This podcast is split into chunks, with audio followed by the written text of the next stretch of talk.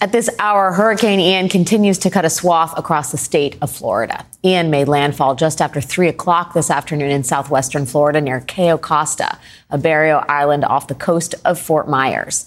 Ian came ashore as a Category 4 hurricane with 150 mile per hour winds, just a few miles per hour shy of a Category 5. Only four hurricanes stronger than that have made landfall in the United States ever. But it is not just the strength of the storm, it's the size. This is a view of Hurricane Ian from the International Space Station this afternoon, showing just how massive the storm is. The National Weather Service describes Ian as battering the Florida peninsula with catastrophic storm surge and winds and flooding. Ian has just now weakened to a category two storm with maximum sustained winds of 105 miles per hour, and it is making its way very slowly across northeast Florida. The hurricane isn't expected to reach the Atlantic Ocean until late tomorrow. And even then, it will continue north in a weakened form. States of emergency have been declared as far north as Virginia in anticipation of what the storm may bring in the coming days.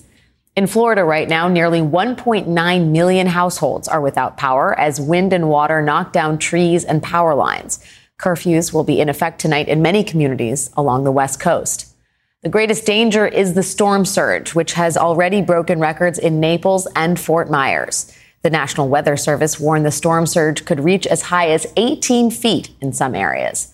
Multiple Florida counties reported receiving significant number of calls from people trapped in their homes by water.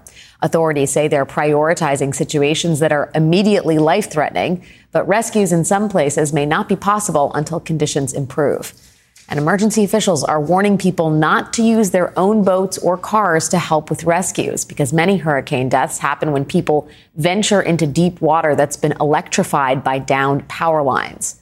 This evening, President Biden called the mayors of Fort Myers, Cape Coral, and Sarasota, and the chair of the Charlotte County to offer his support. But the White House says the president was only able to reach the Fort Myers mayor. Overall, Florida officials are warning that Ian will likely be one of the most catastrophic hurricanes to ever hit the state. Joining us now is MSNBC meteorologist Bill Karins. Bill, we're hearing that Ian has been downgraded to a category two hurricane. Does that mean we have seen the worst of this storm? Uh, damage wise, if I had to put a percentage on it, I'd say mm, 80 to 90% of the damage has been done, but there's still about 10, 15% more to be done. And that's mostly going to be in the way of wind damage as we go throughout the next couple of days. And then possibly the Carolinas too. So, you know, we go through stages of the storms. There's different threats at different portions. During landfall, we're very concerned with that storm surge. Now, the forecast max, worst case scenario, was 12 to 18 feet. Now, we know we've had a water level somewhere around 10 to 12 feet of a storm surge in the Fort Myers area. Naples was officially right around six feet or so. So we did have a catastrophic storm surge in those areas. That's where we've heard reports of people on roofs, people in attics calling for help to be rescued. Now that water levels are starting to recede. So hopefully those people that were very scared, obviously, uh, in their attics or on the roofs, wherever they had to seek shelter, worried how high the water levels were going to go, that water's receding now. So hopefully those people can come back down and, you know, they don't need to be rescued anymore because the winds are still too high for rescuers to even go out and get them. So that's that situation where that was hit the hardest. Again, Fort Myers, Bonita Beach, and down towards areas of Naples, especially just north of the Naples area. Now we get to the second part of the storm. Now we get to, we're still concerned with the high winds, still a category two, and then the rainfall, which will be with us throughout the next two days. So we still have what we call an extreme wind warning, probably a weather term you haven't heard that often. Uh, it only happens when we have landfalling hurricanes, and usually they have to be powerful hurricanes at that. And so when we drop this down to about a category uh, one, probably the next hour or two, this will be dropped. But there's still probably some 90 to maybe 100 mile per hour wind gusts here from Arcadia up to Sebring. And that's also the areas, by the way, that are seeing extreme flooding right now. So we have flood watches that go up to Charleston, to Jacksonville, much of the northern half of the peninsula from Fort Myers, Fort Pierce northwards, including Tampa and Orlando under a flood watch. But this area here is under what we call a flash flood emergency. We've already had reports of upwards of 20 inches of rain in this region, and they're telling people to get to higher ground if you're near any water areas because the any water, uh, ponds, lakes, streams, they're all rising very quickly. And that's the same area that has 100 mile per hour winds. Can you imagine what their phones look like right now? They're going off and beeping and humming saying you're in an extreme wind warning and you're in a flash flood emergency. So that's pretty scary stuff, for, especially in the dark, too, and you're trying to figure out these people didn't evacuate you know, you're trying to figure out what to do with your family in this situation if you have high water around you and 100 mile per hour wind gusts. So uh, our thoughts are with them. So don't think the storm's just completely over with. And then from here, Alex, we got problems going up the coast. Uh, it's not going to be like it was today with storm surge, but we're going to show you some pictures tomorrow night and into Friday morning up around Jacksonville, Florida, St. Augustine, heading up into southern Georgia. We're going to get a three to five foot storm surge. Today, that storm surge in Naples, that was around six feet.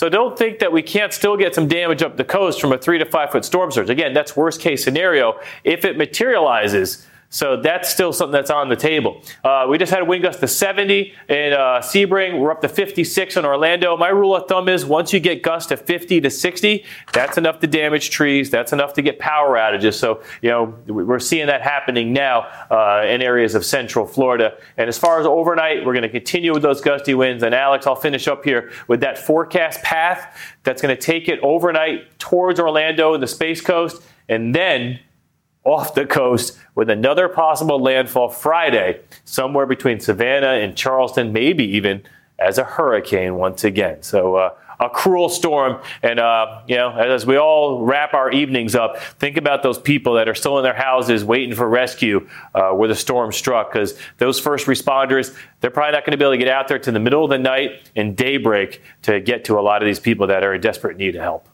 Yeah, it's going to be a very, very long, dark night for some people down in Florida, and we are thinking about them. MSNBC meteorologist Bill Karins, thank you, Bill. Let us know if there are any changes we should know about. Joining us now from Naples, Florida, is MSNBC's Ali Velshi. Ali, you've been doing some gripping coverage today. I know that Naples was obviously hit with a storm surge and quite a bit of flooding. What can you tell us now about the conditions where you are? Well, it's kind of remarkable, uh, Alex. Before noon, I was standing here and, and there was nothing here. This was a parking lot of the hotel we're actually staying at. And this is facing east. That's not the water. The, the water's behind us. And every time I've ever done a hurricane, we're on the water or we have got the, the water behind us. But the story was here because we were watching this storm surge come in. We were watching the beach at Naples be eliminated and, and push in here. There were cars that were lined up on both sides of this parking lot and they're all gone. They're all pushed away. They all floated away or, or got overturned. So we watched all of that happen. And basically by three or 320 is when low tide started, and within an hour of that, it was all gone. Bill was talking about a six foot storm surge here, and we saw every last foot of it. But we actually saw at those uh, buildings across there uh, where they've got a second, you know, the, the, the house is on the second story and the carport is underneath. Well, that's at least 12 feet there, and we saw those decks being overtopped. So the idea that you think about a five or six foot storm surge as being five or six feet of water, it all depends on where you are. Over here on the beach, it was it was more than 10 feet of water. Uh, great destruction all over here into downtown Naples. Now it's mostly behind us. We have, I think, we're probably approaching two million people in the state without power. And as uh, Bill says, as it continues to go through, we're going to see water levels rise. And if you have gusts of 50 or 60 miles an hour, you'll see power come down. Well, what we have here is we got power out. You can see it's completely dark behind us. The lights you're seeing are our lights uh, that are that are generator powered. Uh, the the city is saying, please don't go out. The water's not all receded. Uh, you could still get stuck in your car. I watched cars float away today, uh, so that's another danger. And we're the worst of it is behind us in Naples, but we don't know what the worst of it looks like because until the city can get out, clear the cars, and evaluate the damage, figure out what they can w- repair, we won't know how bad it is. And northeast of me, north of me, it's even worse than that. So we have watched uh, one of the strangest stories I've ever seen in a hurricane uh, in all the ones that I've covered. We watched this go from nothing to completely flooded with the actual Gulf of Mexico basically uh, just running through this parking lot into the streets of Naples back into basically just sandy now. This is the this is the sand from Naples Beach. This is a tarmac surface, and it's it's back to normal, but for a whole lot of damage and debris. Don't have a good damage estimate around here. We don't have that sense. Collier County, which is the county we're in, has uh, it's under ma- uh, mandatory evacuation. It's under curfew. They've sent out notices to say, please don't call us if you don't need us, because we're taking calls from Lee County, which is Fort Myers, which was mm. much more badly hit. Officials don't have a sense of uh, who stayed behind and who's trapped, but we are getting a lot of calls. In fact, my last update said Collier has done 30 rescues in this county, uh, in, in, the Naples area, of people trapped, you know, in their in their attics or on higher floors. We don't have a full uh, situation report on that, but we, we should by morning. Yeah, let, well, I mean, to that end, the Collier County Sheriff's Department said they were receiving a significant number of calls from people trapped by water in their homes, and that at the same time, we're seeing these videos um, featuring first responders who themselves are struggling to deal with the flooding. Can you tell us what the emergency response looks like on the ground where you are at, at, at this time as some of that water's receded? Well, what we know is that uh, there are teams out there. Uh, they've, they've talked about starting to restore power. That becomes very difficult because the winds. I'm sort of in a, a protected area right now, but I lean over here. You'll you'll you'll get some sense of the, the, the louder winds and the fact that it's still too windy to take a bucket truck up and fix power lines. But there's probably other power work that they're doing. They say they've got people out there. They're trying to clear the roads because this situation has happened all, all over the city where cars got piled up. They've got floated and piled up next to an entrance. So they're clearing roads access points to hospitals and things like that. That's what they're doing tonight. They've said, stay off the roads, please. Tomorrow they'll start getting a better sense of, of what's going on. We are getting some reports from Collier County, uh, from Lee County, that there um, there have been incidents of looting. Uh, we don't know much about that. We just know that Lee County is inundated with a whole lot of problems that even Collier County doesn't have. So their 911 calls are getting, in many cases, rerouted here. So everybody's busy tonight trying to just get a handle on on what the situation is. But flooding continues to be a problem, even here in Naples, where the storm is on its last legs. The system is operating at full throttle, and that's an understatement. MSNBC's Ali Velshi, thank you, my friend, for the great reporting. Please stay safe out there. Ian made landfall this afternoon as a catastrophic Category 4 storm, just shy of Category 5, slamming into a barrier island just off the coast of Fort Myers, just south of there, right on the Gulf Coast is the town of Estero in Lee County, and that is where we find CNBC correspondent Perry Russom. Perry, you're near Fort Myers, which has seen some of the worst of this storm. We keep hearing Fort Myers mentioned in, in the reports about damage. What can you tell us?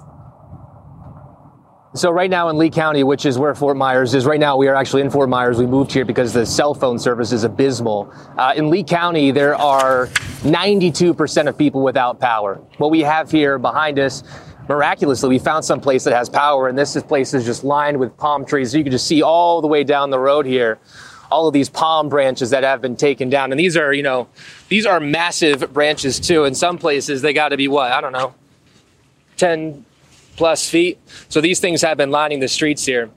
We woke up this morning in Fort Myers, realized that the storm was starting to curve northeast and intensify. So we went to one of the shelters, the Hertz Arena here in the county. There are 14 different shelters. I think about 4,000 people in total have been going to those shelters. Everybody else has been either going north or east. At the shelter where we were, it's a minor league hockey facility.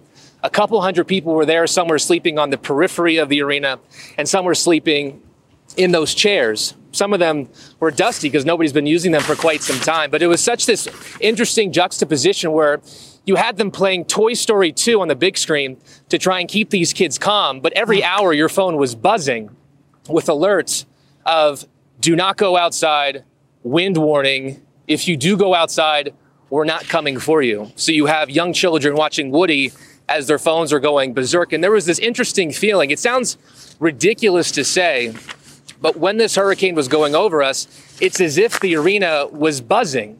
We could feel the pressure dropping and rising. It was this very odd feeling, like you could feel it in your face uh, with this storm going over us.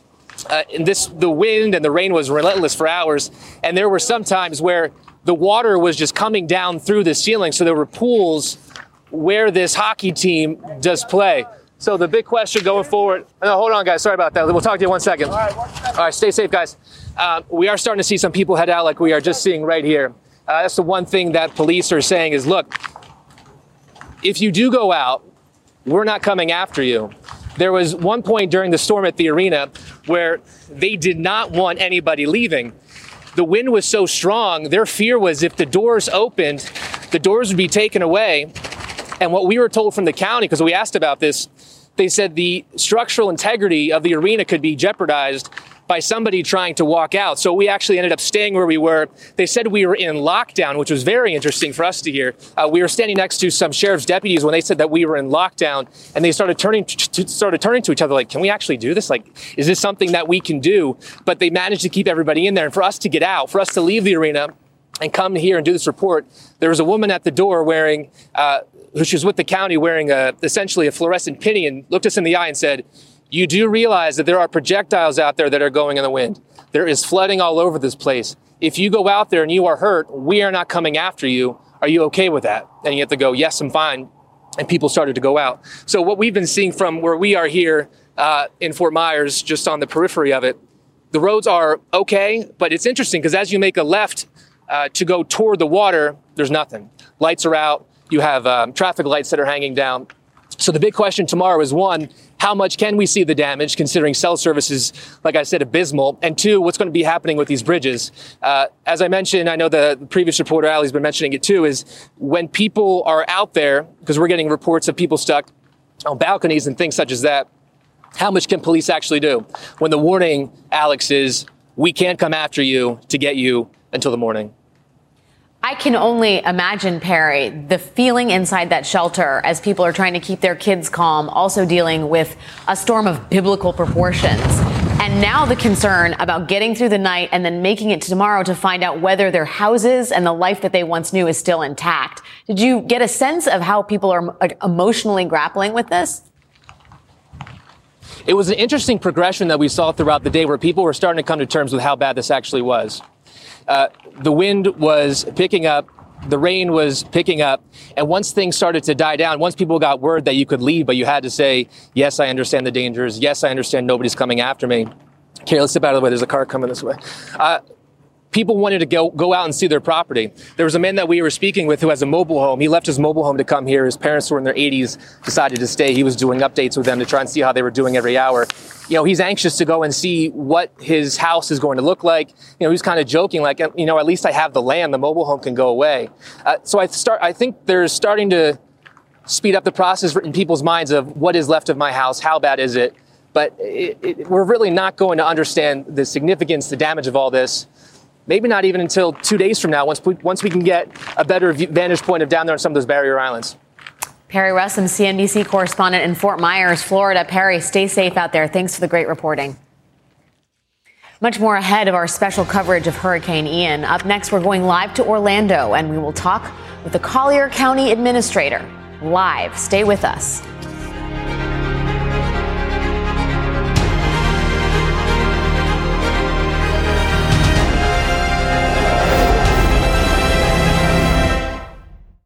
On the MSNBC podcast, How to Win 2024, political experts, former Senator Claire McCaskill, and Democratic strategist Jennifer Palmieri examine the campaign strategies unfolding in this all important election. The focus is on the voters that are not necessarily in your corner now. If Democrats are going to win in 2024, we have to be able to explain what is happening at the border and what the solutions are.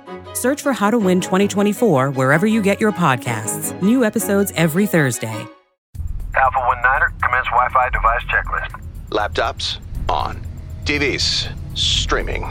Game console, consoling. Smart thermostat, set for cuddle time. Doorbell camera, oh, my package is here. Fast, reliable, able to power tons of devices inside your home at once. All systems go, you are clear for takeoff. This is Xfinity Internet, Wi Fi built to wow. And watch the short film, The Aviators, now playing at Xfinity.com. Restrictions apply, actual speeds vary and are not guaranteed.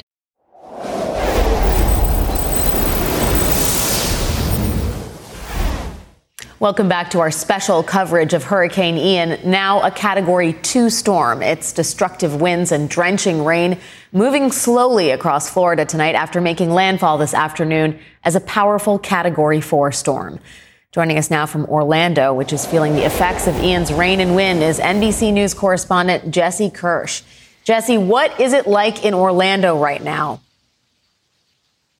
Yeah, so Alex, we are actually experiencing at this moment a little bit of a lull, and you can see through the lights how heavy the wind is falling, or how heavy the wind is pushing the rain. And actually, out in the distance, you might be able to see this fountain out there. I'm going to see if our photographer Tony can push in on it, and you might be able to see how the wind is blowing that, as well as the trees out here. This, and I just saw another flash of lightning. This is uh, mild compared to what we saw just in the last 20 minutes or so, and this is also hours before we expect to see the worst of what is left of Ian here. And this has been going on for hours now. And that gives you an idea of how powerful this storm is hours before, while it is still more than 100 miles away. Uh, at this point, it might be closer than that. But earlier when it was more than 100 miles away, uh, we were still seeing these powerful wind gusts enough to make giant SUVs wobble uh, and the rain continuing to fall. And we're starting to see some of the water pool up in this sloped down driveway where we are right now. You, you can see uh, the water rising above some of the, the, the wheels here. I do want to stress that this is just right where we are in a very low area. We have plenty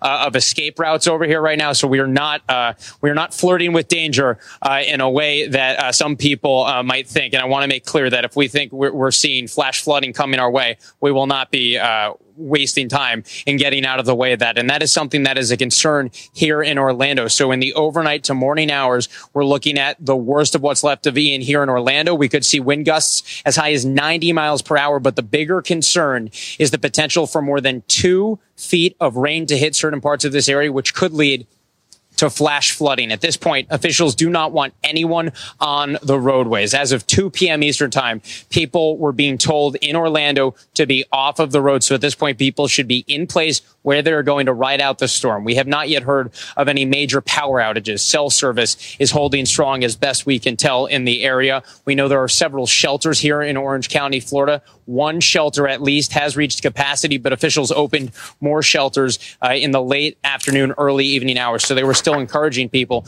to try to seek shelter uh, away from their home if they felt there was a threat. But I can tell you when it was light out, uh, driving conditions were deteriorating. And at this point in the dark, with the wind and the the rain seeming to pick up and move closer to that crescendo, uh, this is certainly not a time you want to be taking a chance on the roadways. And again, I cannot stress this enough. What you're seeing out here right now, this is hours before the worst of what we expect to see from Ian here in Orlando. And there are already other parts of Florida that are beyond the direct path of the storm that have uh, had ca- catastrophic damage. We seem to have seen potentially close to a dozen possible tornadoes already having touched down, and there have been some small airplanes tossed around Alex. So this is uh, certainly a force of nature to be reckoning with, and it continues to make its way across Florida. And the fact that it is going from one coast to the other and making its way further up the East Coast beyond this state is significant in, a, in and of itself. And again, how far away we've been and still seeing damage throughout the evening speaks to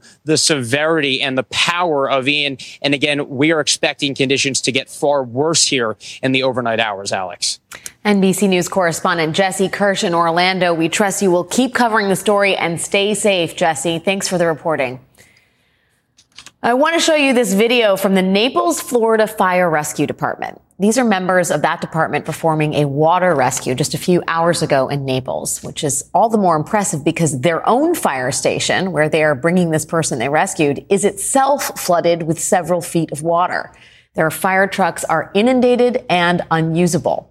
Officials in Collier County, where Naples is, say they've received a significant number of calls from people trapped in flooded homes, but they are prioritizing people reporting life threatening medical emergencies because every attempted rescue is so dangerous at this moment. I want to bring in now Rick Locastro, the commissioner of Collier County. He is joined, he's joining us by phone from Marco Island, which, which is south of Naples and which we know is been in a very dangerous place with regards to this storm. Um, Mr. Locastro, we know there is a mandatory curfew going into effect starting at 10 p.m. tonight. How is the city enforcing that curfew? Uh, well, you know, we, we have really great first responders. I mean, I heard one of your other reporters talk about um, how we've been assisting Lee County. The reason why we've been able to do that is because although um, there there are a few people that needed uh, rescue, I think we did a great job getting people out of here, and I think that freed up a lot of our first responders and our and our police officers you know, as far as enforcing the curfew, from what I hear, I'm actually trapped on Marco Island, but I, I sort of um, uh, my my district is uh, about half of Naples, Marco Island, uh, Isles of Capri, uh, Port of the Islands. A lot of those low-lying, um, picturesque, beautiful areas that are a piece of paradise, um, except when you know in time of hurricane, and then that's the trade-off for living here. But uh, from everything that has been reported to me, uh, people know to stay in. I mean, in fact, so many of the streets are flooded, and as you've heard from your reporters, it's not like people are out and about. And you know, those that that think it's sort of fun to be out in the water, um, those are the folks that we're we're really sort of getting at. And then, of course, you know, you heard about some of the heroic water rescues. You're always going to have that when you have you know emergencies like this, but that that's been uh, the exception, not the rule. And we we got a lot of people out of town. I'm a retired Air Force colonel and have been a base commander and have had a lot of these um, type of storms before it hit my base and whatnot. So that's why I stayed back here. I mean, I wasn't going to get in my car and drive to a hotel in Orlando and then come back and pick up the pieces. So I was working closely with our first responders. And, you know, the big thing I will just tell you, Alex, is, you know, I hear about the palm fronds and people that are losing roofs, and there's a lot of horrific things happening in Fort Myers and Orlando. But um, when the storm hit just north of us, people that were following the, the weather reports, the real concern was whoever was slightly south of, of where the storm actually hit, where, where the folks that were going to get the bulk of the storm surge. And I can tell you, we got every inch of it here. I mean, I live on Marco Island, and my house basically was um, about an inch away from, from being totaled uh, with flooding. So we had water, and it immediately came over the seawall and surrounded the house, just like a lot of my constituents. Um, but you know, water is one. You know, losing a tree and losing a roof you lose a pool cage, you know, then you go back in the house and you cook dinner and then you get those things replaced. But water, you know, much like fire, much like tornadoes, you know, that's horrific damage. And, and like the reporter was saying, there's a lot of people that have no idea what kind of damage mm. they're about to come back to. I've seen some of it, and a lot of it is here on Marco Island and in big chunks of, of the district that I'm the commissioner for. And it's it's it's really um uh, you know th- this is, has really been a, a, one time never never happened before type of event here. And I also you know I. I uh, also um, uh, survived uh, through through Irma, and it was it was such a big difference. You know, Irma was all about wind this was all about water. And, uh, you know, a lot of people got a great education, and, you know, and maybe it's the hard way about storm surge. Um, you know, there was a lot of, um, of, of high numbers reported for Irma, oh, 12 foot storm surge, and it turned out to be three or four feet. And, and there were a lot of folks that said, oh, those weather reporters, they always over exaggerate to scare us. Where the reality was, Irma took a couple of last minute wiggles and changes and and it protected us from storm surge. It wasn't as as um, catastrophic.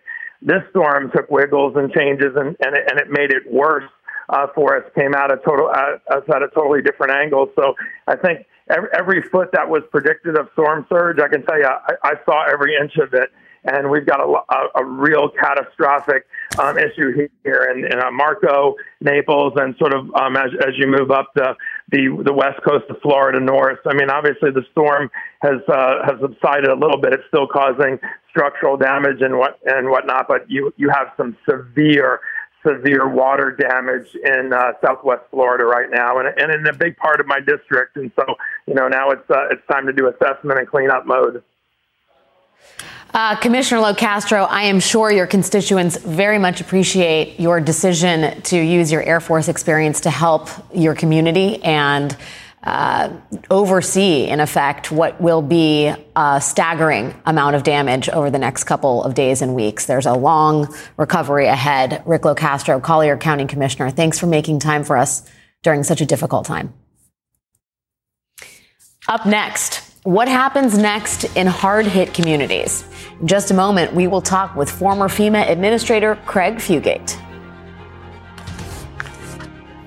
I am um, sad to tell you that while we don't know the full extent of the damage to the economy right now, we are beginning to get a sense uh, that um, our community has been, in some respect, decimated.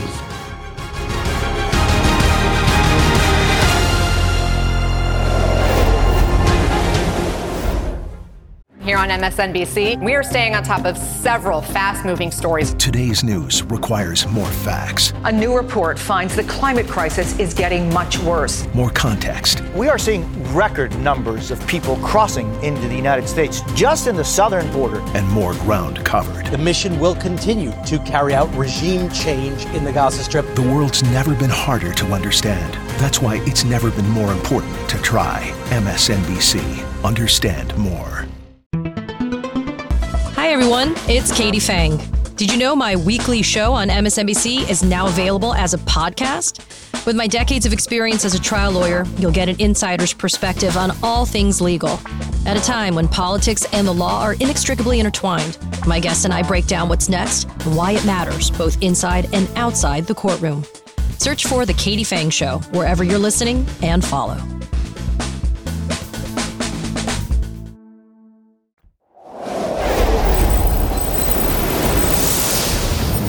Welcome back to our special coverage of Hurricane Ian, which made landfall this afternoon as one of the strongest storms ever to hit the United States. It's now weakened to a Category 2 hurricane, but it still packs quite a punch. Nearly 2 million customers are without power, and the storm danger is far from over. Much of Central Florida is still bracing for the worst of it as Ian bears down on Orlando and eventually Florida's northeast coast. Wind and flooding and storm surge are potentially lethal threats in those places, and officials are warning that flooding remains a danger even in the hard hit areas that Ian has already passed through.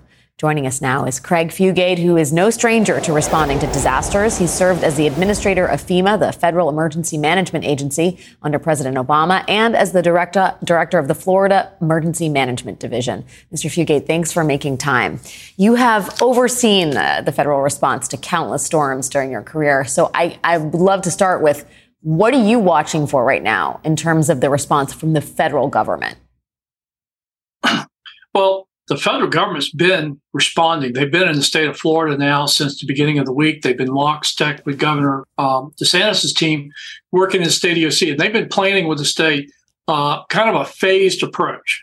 Uh, we can't do everything all at once. You got to prioritize. So the first thing is search and rescue teams. Those are moving in. Uh, you're already seeing the local governments begin their response. These other teams are coming in. You have the you know, Florida Department of Transportation, uh, the National Guard basically they're going to have to cut their way in or get in these areas depending upon how much debris is on the road. They're going to just get it open, get in there, get more help. And that's going to be the focus really for the first day is search and rescue, getting to the injured, getting to the trap, uh, looking at where they need critical supplies to get in. And then you start getting into, you know, the phases of this is if you can get power turned on to a lot of state that's losing it, um, you're going to find that a lot of the response can now be better handled by local officials in the private sector. And that will allow FEMA and the state to focus on the areas of the heaviest devastation. You know, I think we, we kind of know down all as far south as Naples, Marco Island, you heard from the commissioner there, north up in the Sarasota County, but an area that really uh, high population, very vulnerable to storm surges, Lee County, we've heard from them. You know, they've been hit pretty hard. So you're getting the surrounding community starting mutual aid. But FEMA's role is not to get ahead of the state. It's to support the state, be there, have the resources ready to go, and start thinking about next steps. Because as this moves through response, we'll start now getting to the issue of what assistance will we need for people who didn't have insurance? What kind of rebuilding assistance are we going to need to help communities rebuild? Pay the bills, pay for this response, pay for the cleanup. And that will be the next, you know, they'll be working on that starting over the next couple of days. But everybody's got to stay focused on right now and don't detract from search and rescue's to priority. And we still got flooding going. You've heard from your reporters up in Orlando. You know, in this part of the world, we're a relatively flat state, and our flash flooding can actually turn into ponding, where entire communities uh, that were high and dry, you know, earlier in the evening, may be a lake with all that water rushing in, and those rescues will have to take place as well. How did let's talk a little bit more about the water because you have written uh, and you wrote I think earlier today water not wind claimed the most lives in past hurricanes. So how do authorities deal with a storm surge that like this one which seems almost unprecedented in the sheer volume of water that this storm brought in? What practically does that mean in terms of search and rescue? Well, it means that, again, as you heard from the folks in Naples, where they've had good evacuation compliance and people did move out, that reduces the workload. But we know there will be people that stay behind. And there'll be some that have called 911, will know to go there, but they're going to search every building. You you just can't take the risk that there's somebody left behind. And, you know, we're, we're going to focus on people, but I know they're also going to be out there and they're going to find pets and they'll rescue them. Um, but that's going to be our priority as, as all these teams are moving in is to go down to hard hit area. They've been mapping this out. They, you know, they, they, get the briefings from the Hurricane Center. They know where the storage surge was forecasted to be the worst. Uh, this is everything from Florida Fish and Wildlife Commission with their boats and helicopters to the National Guard with their helicopters and high wheel vehicles, fire department, urban search and rescue teams that have boats to go in. And so they've been working the potential areas as the local officials have a better sense on those hard hit areas to refine that. And this is all moving. It's moving tonight. It won't wait for a couple of days. And so that's what's happening. The thing though that is is kind of going to keep the state and some of the local governments on their toes tonight is how much more damage are we seeing with the flooding as we move inland? Is that going to require more resources? They got teams in different parts of the state that can move there quickly. And so this is this really complex response of the areas that have already been impacted, areas about to be impacted, and getting those teams in place to move in as soon as it's safe to start those search and rescue operations. A massive coordinated response in the coming days. Well, starting now. Craig Fugate, former FEMA administrator and former director of the Florida Emergency Management Division. Thank you for your time and expertise tonight. Thanks for having me. Up next, why hurricanes are getting bigger and intensifying more quickly. Yes, climate change may be largely to blame. Stay with us.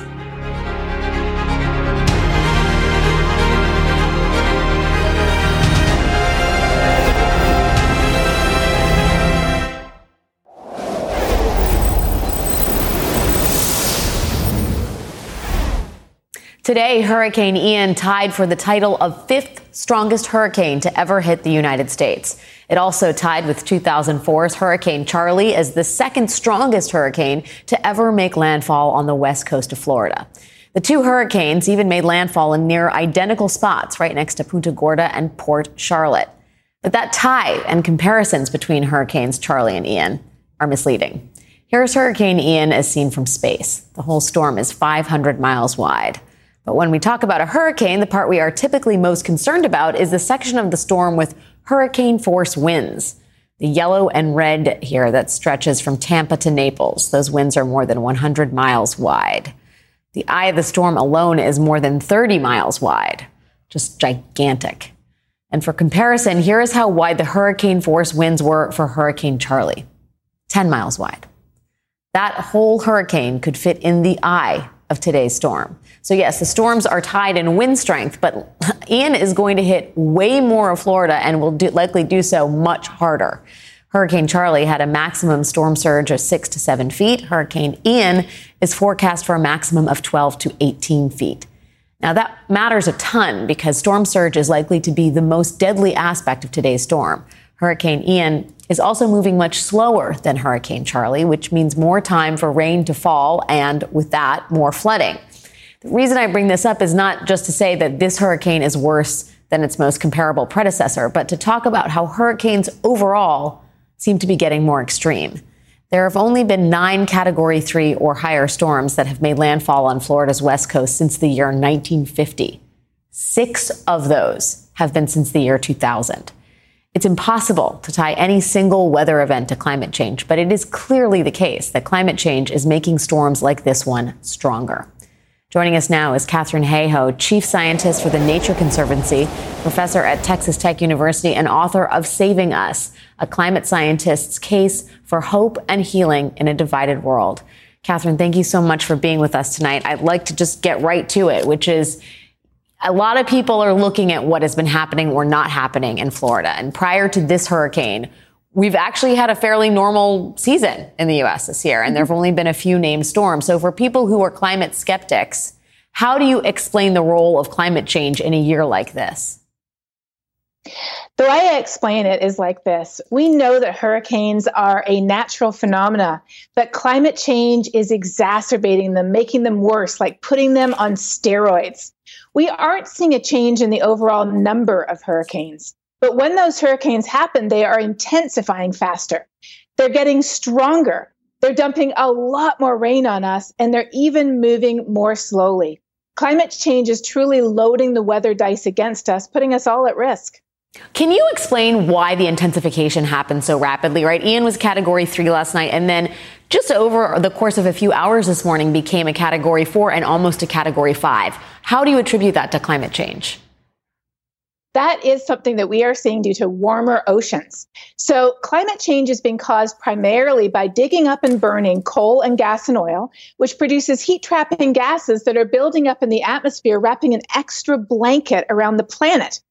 Now, over 90% of the extra heat that's being trapped by that blanket is going into the ocean, where it is powering stronger storms and enabling those storms to ratchet up far more quickly from a tropical storm to category one, two, or even three, four, or five. The other piece of this that I think is really interesting is that, you know, scientific data shows that the hurricanes are increasingly moving slower than they were in the last century. How does that dovetail with climate change? Is that an effect of climate change? It certainly has deleterious effects once these large storm systems just hang out over land. The data is showing that on average, storms are moving a bit more slowly. But the even more important factor that we haven't quite touched on yet is the fact that warmer air holds more water vapor. So when a storm comes along, as they always do, there's more water vapor for that storm to sweep up and dump on us today than there was 50 or 100 years ago. And although you mentioned that any given hurricane is not the result of climate change, we are able to put numbers on just how much worse climate change made a specific hurricane. With Hurricane Harvey, it's estimated that nearly 40% of the rain that fell during Harvey, and in some places it was over 50 inches of rain, would not have occurred if that same hurricane had happened 100 years ago, as it easily could have. It was estimated even worse that more areas flooded and more economic damages occurred because you might be used to 20 inches or 30 inches and prepared for that. But once you get into the 40 and 50 inch range, that's where the really devastating economic damages occur. And that's where places get flooded that were not expecting it. So we can put very specific numbers today on how much worse climate change makes a heat wave, a wildfire, and a hurricane. Putting numbers on it matters because we can also assign economic damage to climate change, and that's the beginning of actual policy shift. Katharine Hayhoe, Chief Scientist for the Nature Conservancy and Professor at Texas Tech University, thanks for your time and wisdom tonight. Thank you for having me. We have much more ahead in our special coverage of Hurricane Ian. We'll be right back.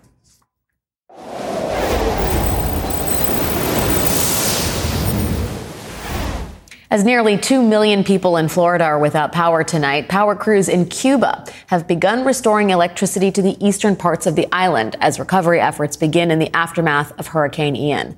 The storm battered western Cuba after it made landfall on Pinar del Rio province early Tuesday morning as a Category 3 hurricane, knocking out the power grid. Officials initially cut power to nearly a million people as a precaution, but Cuba's antiquated electrical grid, which had been struggling well ahead of the storm, buckled, prompting officials to then cut off power to the entire population of 11 million. We're still waiting to see the full devastation that Hurricane Ian has left behind in Florida, but if Cuba, where at least two people are reported dead, if Cuba can foretell what to expect in Florida, it does not look good. Again, the storm hit Cuba as a Category 3 storm. According to the National Hurricane Center, the storm caused significant wind and storm surge impacts in Cuba, with winds up to 125 miles per hour. Cuba's tobacco farms were hit particularly hard. One tobacco farmer remarked to Reuters, quote, Sometimes hurricanes pass through here, but not of this magnitude. Adding, it destroyed our houses, our drying huts, our farms, the fruit trees, everything. The owner of a cigar factory, who posted these photos of the wreckage to Facebook, told NBC News that the scenes were, quote, apocalyptic and a real disaster. The damage in Florida tonight already looks bad, but we may not be able to tell just how bad until morning. That does it for us tonight. We'll see you again tomorrow.